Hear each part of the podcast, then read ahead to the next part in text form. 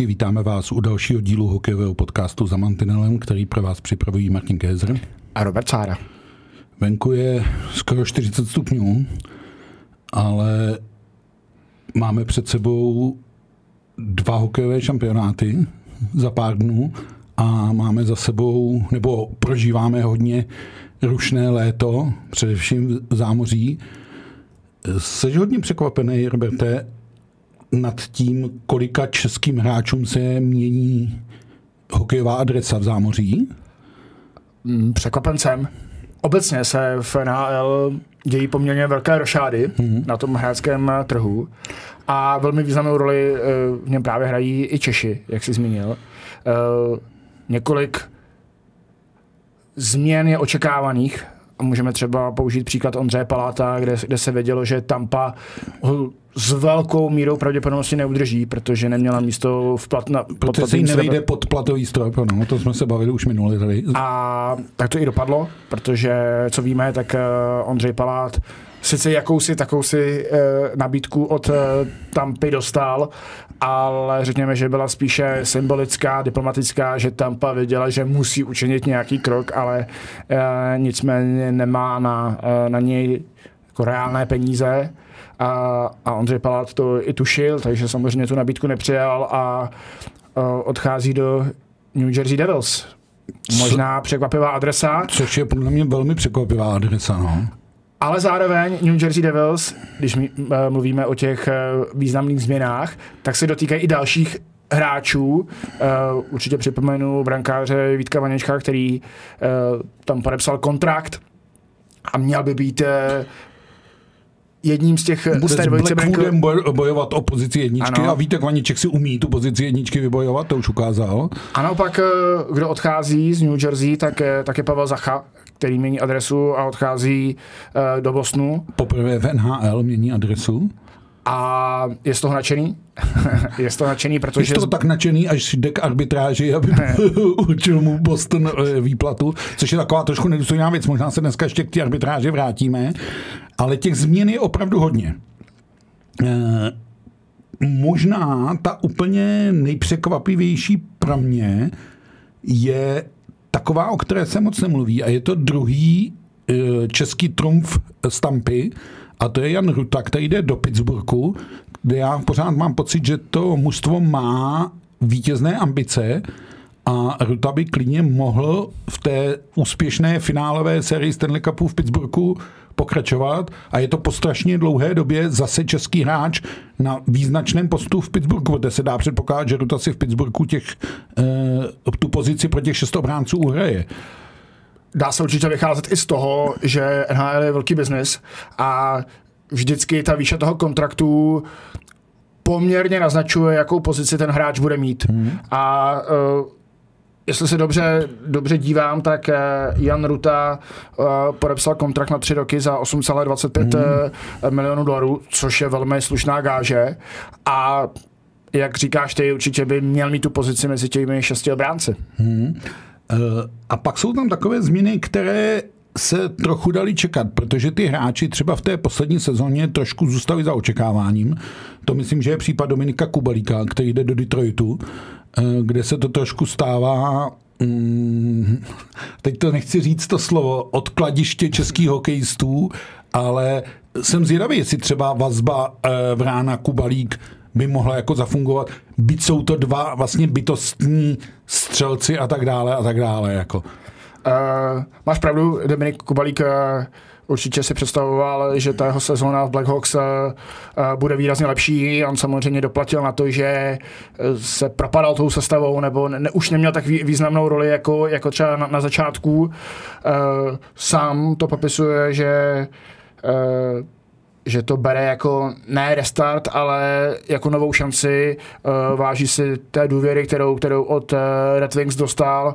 A je to pro něj cesta vzhůru, byť asi ne na úplně té, když se podíváme na poslední výsledky Detroitu, Detroitu tak uh, není to ta adresa, kde by se měl jako dotknout uh, uh, poháru nebo nějakých jako velkých úspěchů Na druhou stranu z pohledu české reprezentace uh, vždycky... Je to dobrý, jako jo. je to v filozofkách, je to je to velmi těžké teďka jako mluvit, protože ty hráči samozřejmě touží potom uh, uspět. Uh, zároveň uh, dobře víme, že třeba prostě Filip Hronek uh, pravidelně jezdí na, na světové šampionáty právě proto, protože uh, Detroit, Detroit se nekvalifikuje. nekvalifikuje dál. Hmm. Uh, ještě je tady jedna zajímavá věc a zase souvisí s reprezentací dvojce obránců Klok a Knot, která hrála spolu v Nižněkamsku, hrála spolu e, v národním týmu na olympijských hrách. Teď by zase teoreticky mohla hrát spolu v Arizoně. Otázka je, jestli ne spíš tuxnu jako na farmě, ale to jsou taky pro mě trochu překvapivé kontrakty, které ty hráči podepsali. Máš pravdu. Na druhou stranu právě obránci Klok, Knot, eh, můžeme k tomu třeba eh, přibrat i i, i, i další hráče, třeba jako Jiříček, eh, velmi mladý obránce a tak. Trošku mi to dává vzpomenout na to, co se dělo 4-5 let zpátky, jestli si, jestli si vybavíš vlastně sezónu, kdy do NHL najednou zamířil Moravčí, Sklenička a Pirochta, a najednou jsme měli pocit v tom létě, že je o české obránce zájem, nicméně samozřejmě většina z nich, včetně uh, Kloka s Knotem, mají dvoucestné kontrakty, mm. uh, které nezaručují jako velké vyhlídky a velké naděje, takže bych jak si správně jako eh, podotkl, možná je mnohem reálnější, že spolu budou hrát třeba na farmě, ale líbí se mi to, že, že vlastně za tou výzvou jdou i, i v poměrně pokročilém věku, vys Ronald Knot 27, hmm. 27 let a bere to tak, že to je prostě pro něj poslední možnost třeba, nebo že to chce zkusit. Chce... Když tu šanci v tuhle chvíli dostává, tak se jí chápe. Ono, myslím, že tu situaci vyvolává i to, že kluby NHL začnou být trochu zřejmě opatrnější eh, ke kontraktům s ruskými hráči, protože případ Fedotov, Golman, který podepsal smlouvu s Filadelfií a než jí stačil naplnit, tak byl odveden za poměrně drastických mediálních okolností eh, do armády. Eh, ta nejistota kolem ruských hráčů může i v NHL nastat, že jo? Naprosto s tebou souhlasím, podepisu v plném rozsahu.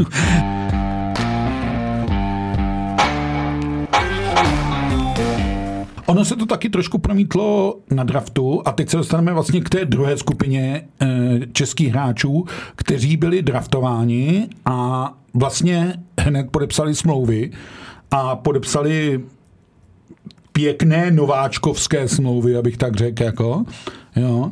Eh, ať už jde o Davida Jiříčka nebo Jiřího Kulicha, eh, Jiříček do Kolumbusu, Kulich do Buffalo, kontrakt podepsal i Tomáš Hamara do Otavy, Eh, to jsou všechno hráči, kteří byli draftováni letos.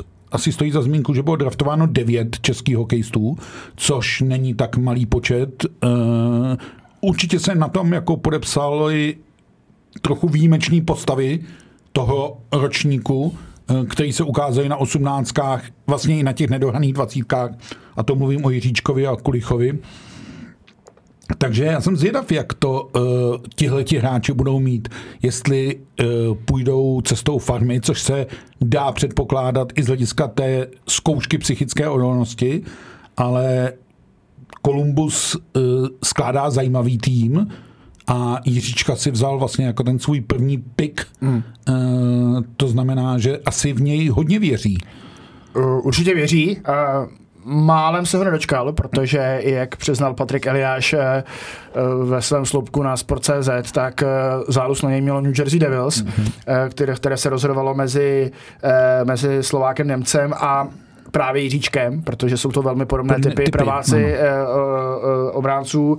Nakonec Patrik Eliáš přiznal, že v testech byl výraznější Šimon Nemec pro ně, čímž vlastně dokonali tu, tu, tu slovenskou slovenský double, máme, mm-hmm. máme tak nazvat, protože Juraj Slavkovský eh, byl eh, zvolen jedničkou jako první Slovák jako, jako, Vybral si ho Montreal, Nemec dvojka, David Jiříček, který je jako šeska pro, pro Columbus. Tady se já musím povytáhnout, jo. my jsme minule s Markem tady typovali, kolikátý bude Jiříček v draftu, tak jenom si to pak poslechni, kdo říkal, že šestka. No, nic to, jenom jsem tady neukojil vlastní ješitnost jako, a ego, ale uh, já myslím, že Jiříček potvrdil i tím postavením na tom draftu, že je skutečně považován i v tom zámoří za jednoho z nejtalentovanějších hmm. hráčů potěšilo mě vlastně i volba Kulicha v prvním kole, i ten důkaz, to, co ukázali osmnáctky, že to je hráč a Buffalo, eh, které taky hledá tak trochu cestu nahoru, tak eh, v něj taky asi spolehá. Já myslím, že oba ty hráče mají vlastně jako otevřenou cestu, že mají tu šanci a když ji chytějí, tak se jim opravdu může povízt a můžou hrát v tom hlavním týmu. Jako. Souhlasím, je to vždycky to uh Častokrát to i hráči zmiňují, že vždycky záleží na nějakém štěstí, nějakém postavení, eh, kde, kde v danou chvíli ten, ten člověk je, jak padne zrovna trenérovi do, do noty, jestli mu dá tu příležitost a tady je velmi klíčové asi pro ty hráče, aby, eh, aby zůstali v zámoří, aby prostě šli do těch kempů, který pro ty nováčky je několik, vlastně, než, než dojde k tomu, tomu hlavnímu, kde se třeba připojí i Jakub Voráček, protože ten jezdí na ten, na ten finálový kemp. V duchu jsem si říkal, jaká bude role Voráčka vůči Jiříčkovi, jestli to není trošku otázka nějakého českého mentoringu, která už, který se usvědčil už moc krát a prvotní příklad hledejme na začátku 90. let ve spojení hrdina Jágr, že? Je to samozřejmě možné a, a, a můžeme si představit, že by to bylo i fajn pro, pro Jiříčka, eh, pro tu aklimatizaci. A na druhou stranu asi dneska už ty hráči jazykově uh, jsou na tom lépe, jsou vybaveni a i ta, i ta životní role je jiná. Vždycky si vybavu, když, když hráči typu Roberta Reichla a podobně vyprávějí o tom, jak nevěděli, co je to kreditka, jak, je, vlastně, jak funguje, jak ne, nevěděli, co to je. Přicházejí skutečně z jiného no, světa za tou znovu opanou, což v tuhle chvíli pro český hráče neplatí. To, neplatí, takže to samozřejmě ta uh, aklimatizace může být jiná, ale Jakub Voráček může být třeba tím prostředníkem mezi, mezi vedením, trenérem a tím hráčem, a aby mu řekl nějaký rady, svůj názor a tak dále. A to je vždycky dobře, pokud tam má ten hráč nějakého prostředníka, nějakého zastání, aby ta uh, vazba mohla být jakoby oboustranná, tak aby trenér mohl říct, hele, promusním, uh, ať tady přidá v tomhle a v tomhle a naopak ten hráč si může třeba postěžovat ten, ten mladý hráč uh, tomu, tomu krajanovi. tomu krajanovi, tomu zkušenějšímu k tomu. Ono se v češtině stěžuje líp než v Je to tak. Ale, a myslím si, že i, i Jakub Voráček byl jedním z těch uh, kterého se ptali na názor na, na právě uh, Davida Jiříčka, protože jestli si vzpomeneš na rozhovor, který dával i pro Sport.cz těsně před tím draftem, tak uh, on tam tak jako lavoroval, že nemůže nic moc říct, aby mm-hmm. náhodou uh, někomu, někomu něco? nenaznačil ano, a tak dále. Ano, Takže tam, ano, tam je, uh, a samozřejmě výraznou postavou uh, je, je Milan Tichý, scout uh, Kolumbusu, mm. který je z, z Plzně mm. a, a Jiříčka, a Jiříčka viděl moc krát. krát ano, takže, ano, takže ano, i to je vlastně výrazná postava, která pomohla k tomu angažmá. Ano, ale to tak prostě je, že ty kluby na ty skauty dají a renomé těch skautů se buduje právě to tím vhodným nebo tím nevhodným doporučením. Kdybychom si prohlíželi drafty deset let zpátky, tak zjistíme, že se mnohdy ty skauti a ty manažéři spletli a mnohdy e, udělali výbornou věc a tak dále a tak dále. E, proto je to ten draft, proto je to ten výběr talentů. Ještě bych v souvislosti s těma změnama dresů zmínil dva hráče, kteří jsou vlastně už v ve velmi pokročilém hokejovém věku a to je Andrej Schuster, obránce a útočník Martin Frk. A oba dostávají šanci v nových klubech. Dokonce v Minnesota je to po strašně dlouhé době, kam jde Andrej Schuster, kdy tam bude nějaký český hráč a v duchu si říkám, co si od toho slibuje Minnesota. Co si od toho slibuje Andrej Schuster, je mi jasný, ale co si od toho slibuje Minnesota? Asi je to ta zkušenost eh, toho Andreje Šustra. Eh, za prvé nějaká jako herní inteligence, ale italická, kterou Andrej Šuster jako, bez, má. bez zesporu má. A k tomu jsou to samozřejmě zkušenosti, protože ten hráč už eh, toho odehrál spoustu v NHL, zároveň má zkušenosti teda i z KHL a za ty peníze, za, za kterého pořizuje uh, Minnesota 750 tisíc dolarů Rok. ročně, uh, jako z pohledu uh, biznisu NHL. Tak jsou to levné zkušenosti. Levné zkušenosti. A nezmařená investice. Že? Je to tak, no. A jo, prostě za mě je to jako levná, levná zkušenost a ne, příliš neriskuješ, zkrátka tímhle tím kontraktem. A u Martina Frika je to asi poslední naděje. Tam je totiž strašně zajímavý, že ten kluk, když hraje na farmě a je vlastně jedno na jaké, tak hraje výborně. Prosazuje se, ono to možná souvisí s tím, že není už tak mladý, že tam hmm. může těžit z té zkušenosti, ale v té NHL se mu prorazit nedaří. Je to možná i to, že není pravý čas na pravém místě, Eh, je to možný, je to, ale určitě velkou roli třeba může hrát i psychika, to, že jako neustále někomu něco dokazuješ a a zase se bavíme o tom, jaký je to, jaký je to biznis. Prostě hráči, který ti bere 750 tisíc eh, eh, ročně, tak ten trenér zcela jednoduše jako odstaví, eh, stejně tak jako GM, no protože... Mu to nebude nikdo vyčítat přesně tak. z hlediska nebude, právě těch investic a zmaření a nezmaření. O tom vždycky jako investice. velmi dobře mluvil Jaromír Jágr, který dokázal jako popisovat ten stav věcí, tak jak vypadá jakoby biznis v NHL a, ta realita, ta skuteč, eh, skutečnost, protože uh, prostě uh, málo kdo odstaví hráče, za, uh, který bere 5-6 milionů, protože si majitel řekne, tak na co jsme ho kupovali, tak jako uh, co jsi, co jsi za manažéra, co jsi za trenéra, že jste tohle hráče chtěli, uh, dali jsme mu takový peníze a on nehraje. Uh, Nebo ho tak, nenecháme hrát. Takže svým způsobem uh, ty si děláš i alibi uh, před tím majitelem, že ho necháváš hrát, logicky. Mm-hmm a, a když je nejhůř, tak ho vyměníš. Tak ho vyměníš. No. A u hráčů, který ti bere prostě 750 tisíc, tak uh, jako...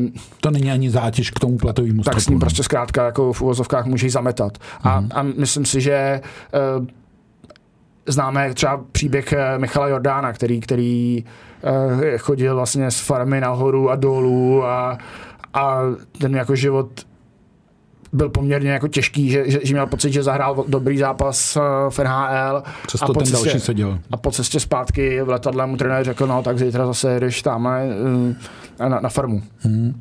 To je pravda. Uh teď, když jsme se dostali k těm platům, tak možná to slůvko k té arbitráži. To je taková velmi zvláštní instituce, kdy dochází k tomu, že klub, který má hráče na kontrakt, říká, že vlastně skoro nic neumí, aby mu mohl dát co nejmenší peníze a hráč, který v tom klubu chce hrát, eh, říká, no já jsem tak skvělý a oni mě neumějí zaplatit, takže nej, nejdřív na sebe trošku jako nakydají špínu a pak se u té arbitráže rozhodne pokud na ní dojde. Teď to si říct, že velmi často vlastně dochází k tomu kompromisu, eh, k té dohodě. Eh, evidentně obě dvě strany, ale je to logický. Agent toho hráče chce vytřískat co nejvíc a, a klub za něj chce zaplatit uh, co nejméně. Hmm. A hledá se nějaká cesta jako kompromisu. Velmi často se to řeší vlastně jako délkou třeba toho kontraktu, nebo zkrátka hledá se nějaká zlatá střední cesta. Řeší se tam i bonusy za nějaké případné věci a tak dále a tak dále. No, je fakt, že k té arbitráži mohl dojít i výtvaniček, ale ono uh, dohodl se nakonec na smlouvě, velmi lukrativní smlouvě, která mu zajišťuje více než 3 miliony dolarů na rok a tříleté smlouvě. Uh, otázka je, jestli Pavel Zacha k té arbitráži dojde nebo nedojde. Ještě má pár dnů. Uh, je to tak. Zase vycházíme z toho, že Boston o něj evidentně stál. On ho vlastně vytradoval za Erika Haulu, za ano. finského útočníka. Uh, o, o něj stál.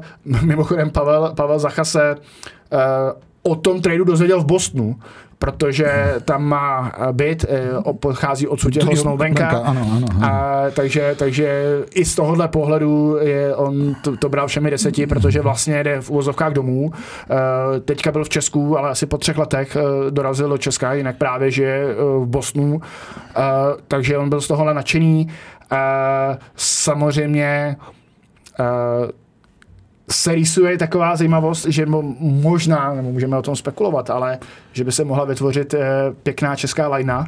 Eh, že by jako eh, z nějaké Makrejčí, myslíš? Ano, teď právě jsme zmínili i Davida Krejčího, protože i o něm se spekuluje, že ho, že ho Boston a, a podepíše, bostonští novináři už ho viděli na basebole, viděli ho na nějakém jednání jako z manažery. Ale ono to, zase nepřeháníme to v tomhle směru, ono to vyplývá z toho, že David Krejčí v Bostonu žije, a. je tam z rodinou a tak dále. Jeho uh, slova při odjezdu byla, já odjíždím, ale je klidně možné, že se do Olomouce vrátím. Jako, ano, já, a tohle to bude tohle to bude velmi zajímavé, jak to dopadne. Myslím si, že, že Bruins by uh, o Krejčího stáli. Uh, konec konců to je prostě místní legenda a i na světovém šampionátu zase jsme viděli, jak funguje ta, ta chemie mezi, mezi Pastrňákem a, a Krejčím. to vidět i Boston. No? A musel to vidět i Boston. A a zase si umím představit, že prostě mu nabídnou třeba jako roční příjemný kontrakt, který bude výhodný jako pro obě strany. Takže, takže bych se nedivil uh, tomu, tomu podpisu.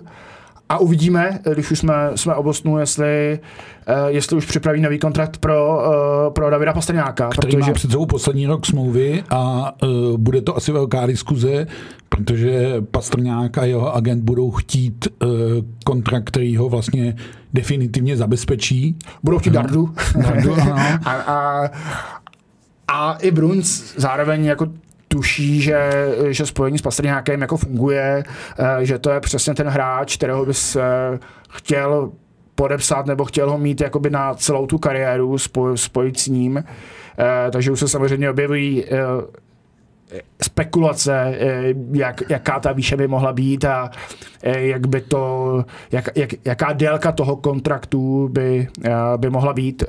Viděl jsem pěknou spekulaci o tom, že by to mohla být 8 letý kontrakt za 8, za 8. 8 milionů. Tak to se... vychází to z čísla, že jo? To, ano, jaký ano. kontrakty by pak měl Hašek, že? a jaký kontrakty by měl Lemiu Grecky a jaký chudák Jiříček s trojkou. Jako, ano, ano, ano. Ale... No tak Jiříček se tomu skoro přibližuje. Ale... ne, já chci říct jednu věc eh, tomu, co si říkal, mít hráče na celou dobu. Ono už je to docela nezvyklé, eh, aby jeden hráč prožil kariéru NHL v celém klubu. I takové jakoby zdánlivě legendy klubu, teď máme čerstvý příklad Gadro, opouští Calgary a jde do Kolumbusu. Mm, mm. Souvisí to s tím, o čem jsem mluvil před chvílí, že Kolumbus skládá docela zajímavé mužstvo a Gadro tam bude jako výrazná osobnost. Eh, takže tohle se docela mění, takže ten případ Patrika Aliáše který prožil opravdu celou kariéru v New Jersey eh, a dlouhou kariéru, nebavíme se o nějakých dvou, třech letech, ale několik kontraktů, tak je opravdu asi i v NHL tou výjimkou. Uh, určitě, on už byl v té době výjimkou, konec konců on, on, on drží všechny jakoby kl, eh, klubové rekordy, ale drží je právě díky své vytrvalosti v a dlouhověkosti a, hmm. a navíc jako on tam byl skutečnou jako personou, hmm. a, takže uh, takže uh, to se to jako vyplatilo New Jersey i jemu, byť taky, taky tam byly situace, kdy spekuloval o odchodu a možná uvidíme, jestli třeba někdy nebude litovat, že to neskusil někde jinde. Na druhou stranu on byl v klubu hlavně uh, při tom počátku té kariéry, který byl velmi úspěšný. I proto, už jsme to několikrát i zmiňovali v našem podcastu, Patrik Eliáš úplně nepatří do té zlaté generace. Mm. Uh, protože, protože v době těch úspěchů hrál pořád NHL. Přesně tak. Hrál Sedlika, bojoval, uh, bojoval vlastně o, o nejprestižnější klubovou trofej, tak nemohl uh, se, se připojit k národnímu týmu. Uh, velmi často taky souvisí tahle ta dlouhověkost uh, s tím, uh, jaký máš ten život v tom klubu. Hmm. Uh, to je třeba příklad Tomáše Hertla, uh, který prostě měnit Kalifornii za něco jiného, za, za, za, za Winnipeg třeba, není úplně z rodinného jako pohledu tak příjemné, uh, protože co si budeme namovat, zkrátka život v Kalifornii na pláži, velmi příjemné podnebí po, po celý rok a někde a krutá kanadská zima. zima. No, tak eh, a do toho ještě započítáme samozřejmě rozdílné daně, i ten, i ten třeba pohled, eh, ten ekonomický, tak, tak, se nechce, tak se nechce tomu hráči odcházet a je velmi rád, že potom najdou společnou řeč eh, s, s, se San Jose na tom, aby tam podepsal vlastně ten uvozovkách doživotní a dlouholetý kontrakt. Eh, ještě máme ale pár hráčů v NHL, kteří jsou bez smlouvy ano. v tuhle chvíli. To je příklad třeba Michala Kempného. Eh, věříš ještě, že přijde smlouva, nebo máme čekat Michala Kempného v kometě? uh, no, to, to je otázka. Uh, možná ho můžeme čekat v kometě, ale kdybych si měl já typnout, tak bych řekl, že to bude třeba nejdříve, uh, nejdříve v říjnu, možná i později, protože uh, se dost možná Michal Kempný uh, vyzkouší ten takzvaný tryout, neboli ten zkušební kemp, kde, kde může zaujmout uh, manažery. Kde vlastně bojuješ o to, abys vůbec tu smlouvu dostal. Uh, přesně tak a myslím si, že pro ně je stále priorita uh, NHL i, i o tom tak mluví, i konec konců asi bral tu pozvánku na světový šampionát tak, že by se mohl ukázat. Eh, je otázkou, jestli se ukázal natolik, aby uh, ty, to kontrakt vyneslo. Ty, to, ten kontrakt vyneslo. A, ale zase bavíme se o tom, že prostě uh, ty manažeři nic neriskují v tom, že ho, že ho pozvou na tryout.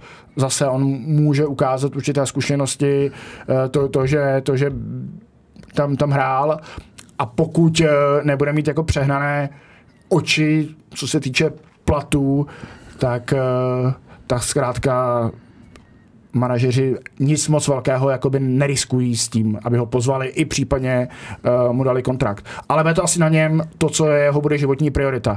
Jestli bude chtít uh, zkrátka ještě se pokusit dát o tu šanci NHL a vzít třeba krátkodobou jednoletou smlouvu, takzvanou jako překlanovací, ukázat se a pak třeba se vrátit do Evropy Víš, co je příklad Davida Riticha, který hmm. podepsal jednoletou uh, smlouvu ve Winnipegu.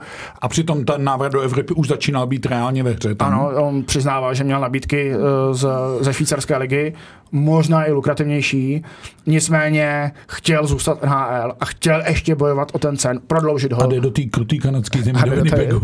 Jde do té kruté kanadské zimy. Ale uh, tam je ještě jedna věc, ještě jedno jméno bez smlouvy, které upřímně já řečeno teda v NHL už nečekám a to je Dmitrij Jaškin. Mm. Já si myslím, že tam spíš dojde k návratu do KHL, eh, kde Jaškin měl vynikající hokejové jméno. Vrátí se ale do trochu jiné KHL a dotýkáme se asi problémů, který se mezi fanoušky hodně řeší a to jsou cizinci v KHL.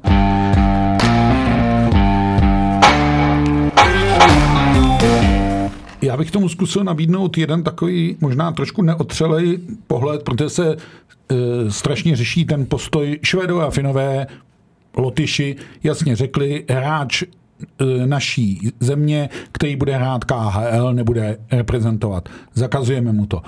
E, nový předseda svazu Hadamčik se, dá se říci, uvedl větou, že on by se k takovému zákazu neklonil. E, Slováci, kteří tam mají těch cizinců v tuhle chvíli nejvíc, asi 6-7, tak e, o tom taktně mlčí, ale zapomíná se tady podle mě na jednu věc.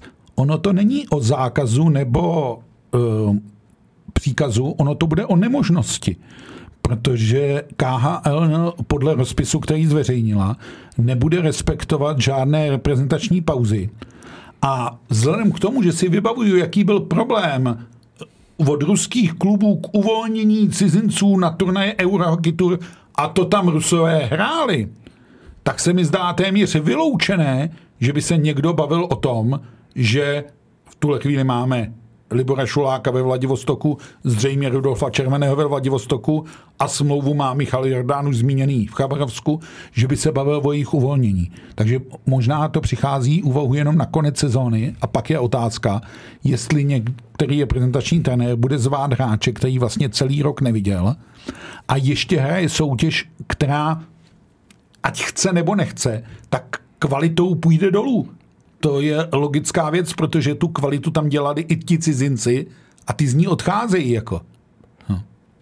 Jo, je to, zajímavá, je to zajímavá myšlenka, správná, protože samozřejmě Rusové si řeknou, tak eh, když jste nás teda eh, vyřadili z IHF, nebo ne, nepatříme, eh, nebo máme pozastavenou členství, nebo v té hokejové rodině, uh, tak suspendování. Ano, tak, tak my nemusíme brát zřetele na nějaké regule IHF, tudíž si, to můžeme, ano, tudíž si můžeme hrát, kdy, kdy chceme, tu sezónu si natáhnout. A, a pak vlastně co to, ten problém v vozovkách, jestli povolávat hráče, kteří jdou hrát do a já tu nazvu trochu v úzovkách nepřátelského prostředí, tak, tak se vlastně vyřeší sám bez nějakých jako restrikcí. Přesně to jsem měl v podstatě na mysli, že ta bouře, která se kolem toho rozvěřuje z obou stran, se mi zdá téměř jako zbytečná, protože ono to vyřeší okolnosti. Jako, A ta bouře zase jako je nějakým způsobem legitimní, protože je asi na svědomí každého hráče. Ano, a jestli, bavíme se o morálce, o pohledu na věc a tak dále. A jestli, tak dále jestli jako. má smysl no. pro něj v tuto chvíli jít hrát eh, do, eh, do Ruska a jestli zkrátka ty peníze, které tam vydělá, kterému přijdou v rublech, které sebou nesou jako velmi e, velká rizika toho, jaké skutečně bude to plnění, jaký bude ten výsledek, který člověk na kontě uvidí, jaký bude život tam, e, jestli bude všeho dostatek a tak dále, jestli prostě e, by tomu hráči nebylo lépe nebo stejně, kdyby podepsal kontrakt eh, v extralize, eh, kdyby podepsal kontrakt eh, v severní Evropě, ano, ve Švýcarsku už těch míst moc není, mm. protože co si budeme namlouvat, kdo mohl utíct z KHL, tak chtěl utíct primárně, primárně do Švýcarska a tam už asi jako příliš volných míst není. Není, ano, ano. A takže to si musí zodpovědět každý hráč sám před sebou, podívat se do zrcadla, jestli mu to za to, za to stojí. Protože a jestli v tuhle chce... chvíli se nemůžeme bavit o žádné hokejové kvalitě, jo, hledání hokejové kvality nebo hledání výzev, jako že z KHL blíž do reprezentace nebo tak. To tohle, ta izolace té soutěže a toho ruského hokeje tam bude zřejmá jako, a bude se toho dotýkat. Jo?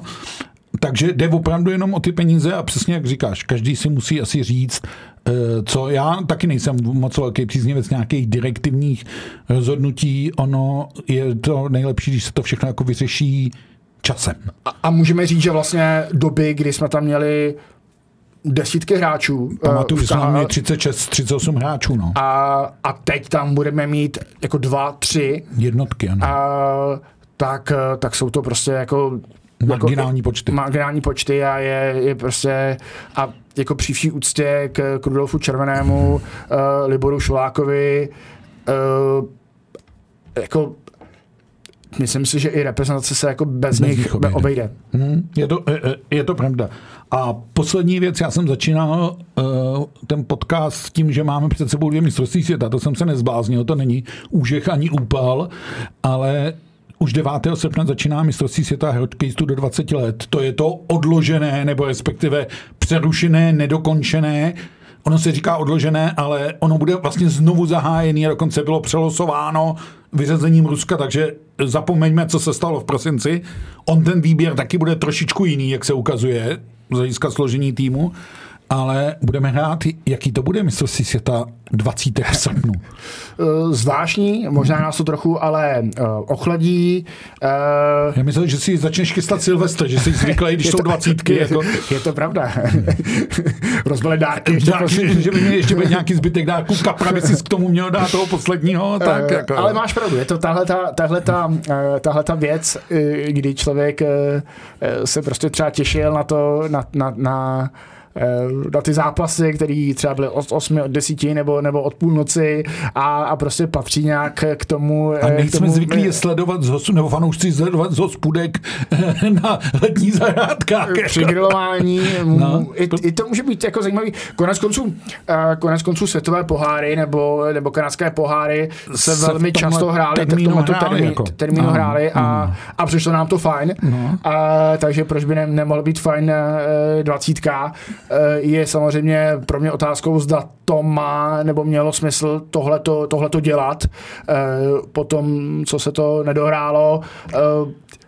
Eh, ano, je tady nějaká podle mě v první řadě jde o nějaké reklamní plnění a, a, a tak dále od IHF, která si nemohla dovolit už jako ztratit další šampionát, uh, zvlášť tady těch 20, který je velmi, sledovaný. Velmi, velmi sledovaný, takže proto možná došlo k nějakému tady tomuhle, nebo asi velmi pravděpodobně došlo k tomuhle eh, kompromis, eh, kompromisu a návrhu, ne, než to, že jak nám to bylo často prezentováno, že tady tyhle ten hráči tohle ročníku by přišli o dvě velké akce, protože už přišli o 18 a ty by zároveň jako přišli o 20. Ale myslím si, že ty hráči to uh, tak trochu vnímají, že tu šanci dostávají a váží si ji.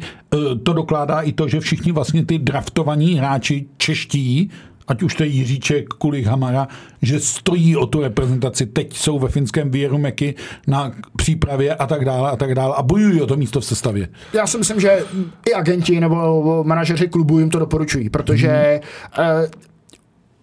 Asi, asi ne v srpnu by mohli čelit takové konkurenci herní, uh, takému prověření, jak na nějakých nováčkovských kempech, které se v té době pořádají, nebo se volí nějaký individuální trénink. Takže si myslím, že i pro ty, uh, pro ty manažery je to vlastně velmi dobrá zkouška, která je nestojí nic, jenom toho hráče uvolní, budou sledovaní, budou mít na očích vlastně přímo jakoby v těch arenách nebo přímo na, na jejich kontinentu.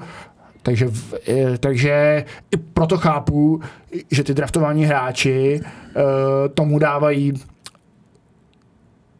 důraz a chtějí tam být. Jiná věc je třeba u, u hráčů, kteří si tu kariéru budují v Evropě u, u těch mladých, eh, kde už ta konstelace je trošku jiná, protože tady to jako výrazně narušuje eh, tu přípravu, když... Vlastně tě to vytrhne z finální fáze přípravy před sezónou.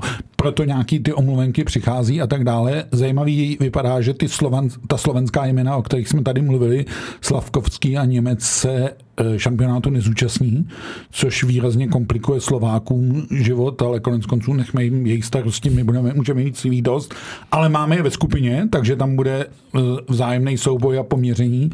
No a ten druhý šampionát, který nás čeká, je mistrovství světa žen, to není žádný překlad, to je e, snaha IAF dostat šampionát e, i do olympijského roku, což dosud ženy neměly.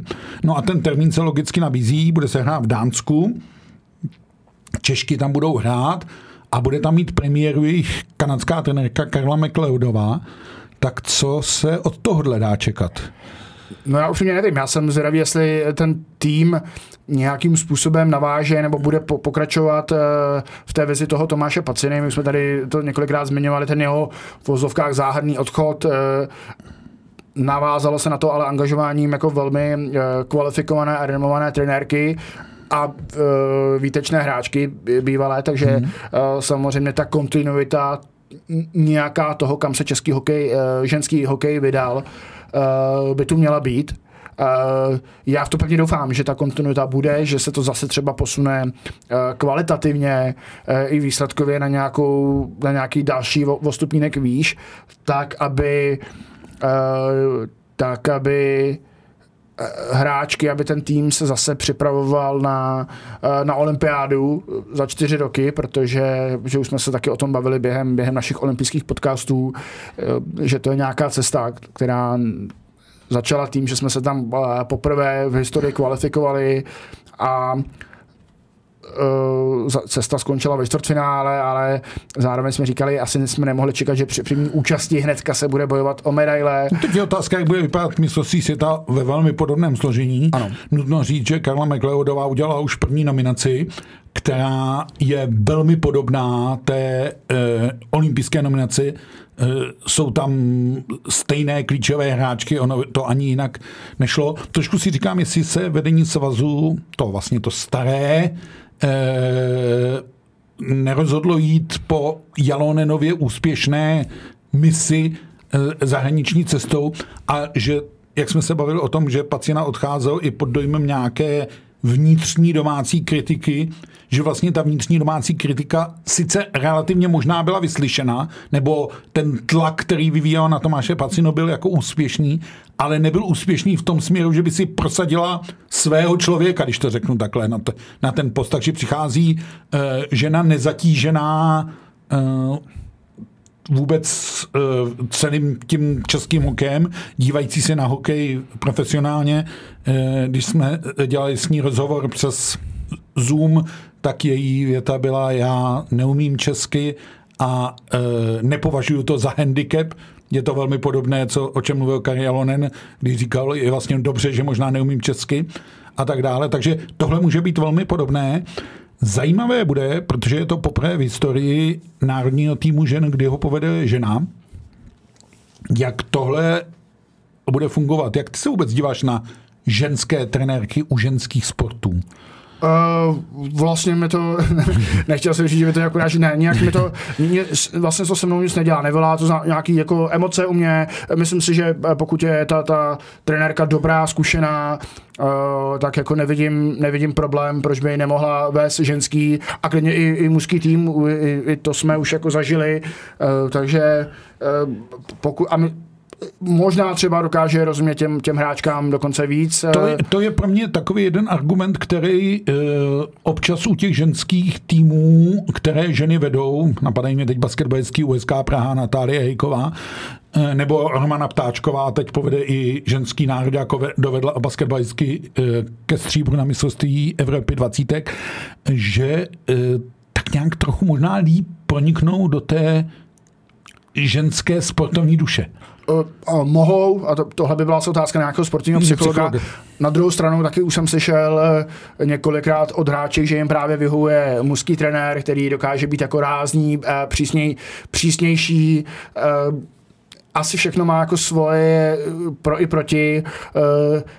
Za mě jako nejdůležitější ta kvalita a to, co ten trenér, trenérka chce jako vykonat, jak tomu přistupuje a je mi vlastně jako vlastně neřeším, jestli je to muž, jestli je to muž nebo žena, eh, neřeším, jestli potřebujeme mít nějaké kvóty, kolik mm. bychom měli mít eh, trenérek a, a trenérů a tak dále. O kvótách to není. O kvótách to není, je to myslím, že o, o té kvalitě a o tom výsledku.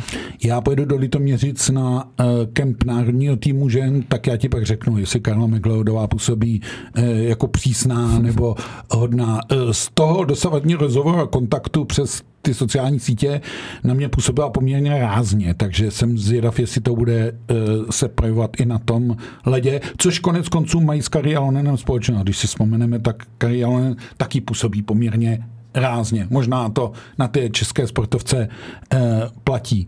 Tak nezlob hlavně, no. Uh, já si dám na sebe pozor uh, a my, i když je venku parno a horko, tak najednou jsme zjistili, že za tím mantinelem je pořád co k vidění a co k sledování.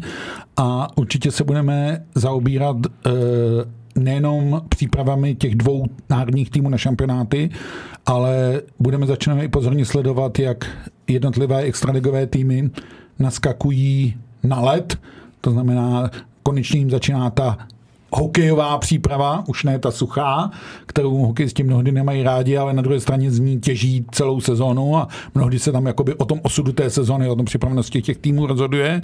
Eh, budeme čekat, jestli se nakladně povede dostavit střecha, aby eh, rytíři mohli eh, hrát extraligu, kterou zachránili v baráži skutečně doma. A uvidíme, jak liga bude vypadat. No a myslím si, že ještě stále bude horko, ale my se přihlásíme příště za mantinelem. Pro dneček to stačilo, pozornost, za pozornost vám děkuji Martin Kézer a Robert Sára.